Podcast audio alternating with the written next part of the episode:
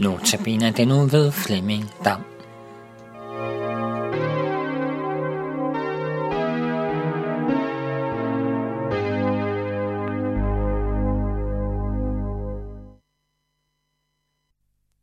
er naturligt for os mennesker at tilstræbe en vis grad af kontrol med, hvad der sker med os og omkring os. Omfanget af kontrol, vi har behov for, det kan være meget individuelt. Når man tager på ferie, er der nogen, der har brug for en omhyggelig planlægning, inden de tager afsted.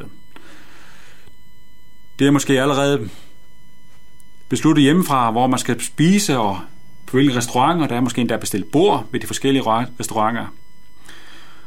Og det er også besluttet, hvilke seværdigheder der skal besøges hver dag. Andre de er mere spontane af natur og planlægger nærmest ingenting hjemmefra. Behovet for kontrol indskrænker sig måske bare til at have en sikkerhed for, at man kan komme hjem igen. I Bibelen møder vi ofte personer, der er ude af kontrol med deres situation. Midt i deres mangel på kontrol og tryghed, tryghed og måske frustration over ikke selv at kunne udvikle en løsning, må de råbe til Gud om hjælp.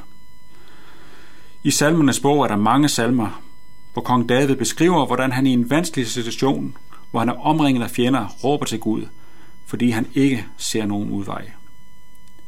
Tingene ser helt håbløse ud. Gud tager kontrol over Davids og Israels udfordring og hjælper dem igennem vanskelighederne. Manglende kontrol i forhold, der kommer udefra, det kan give anledning til stor smerte. Det kan for eksempel være i forbindelse med sygdom hos en selv eller ens nærmeste. Her er det fantastisk, at vi helt på samme vilkår som David må råbe til Gud og bede ham gribe ind og tage kontrol. Gud er vores far, og der er ikke noget, han heller vil, end at støtte os og hjælpe os. Der er et sted, hvor smerten over manglende kontrol er langt værre end den mangel på kontrol, jeg møder i yderforhold. Det er min mangelfulde kontrol over mine tanker, mine følelser, og langt på vej også mine ord og handlinger.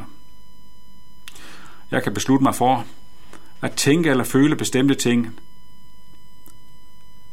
og jeg kan bestemme mig for ikke at bestemme ting, andre ting, for eksempel at ringe agte mine mennesker igennem tanker og ord, men følelserne og tankerne, de dukker alligevel op. Paulus han skriver om den smerte i kapitel syv i hans brev til romerne. Her skriver han sådan: for jeg forstår ikke mine egne handlinger. Det jeg vil, gør jeg ikke, og det jeg hader, det gør jeg. Der udgives mange selvhjælpsbøger. Jeg har selv læst en del af den. Der kan være gode råd at hente i sådan bøger. Man kan få hjælp til at håndtere sine dårlige vaner og sine utilstrækkeligheder, og finde vejledning til at træne gode vaner og positive tænkemåder. Men min grundlæggende trang til egoisme og tilbøjelighed til at være min egen Gud, den forbliver jeg ude af kontrol med. Dag Hammarskjold siger et sted: den længste rejse er rejsen indad. Det er et udsagn, som kan give stof til eftertanker og til eftertanke i flere retninger.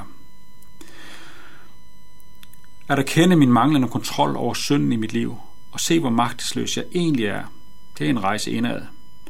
Men det er heldigvis også en rejse opad. Nu når få linjer længere fremme i sit brev, skriver Paulus: jeg, elendige menneske, hvem skal fri mig fra dette dødens legeme? Heldigvis så svarer han også selv lige efter: så er der da nu ingen fordømmelse for dem, som er i Kristus Jesus. Hos Jesus kan jeg opgive jagten efter kontrol. Jeg kan slippe min stolthed og finde frihed. Her kan jeg hvile i tryghed og i kærlighed, for han elsker mig uden betingelser.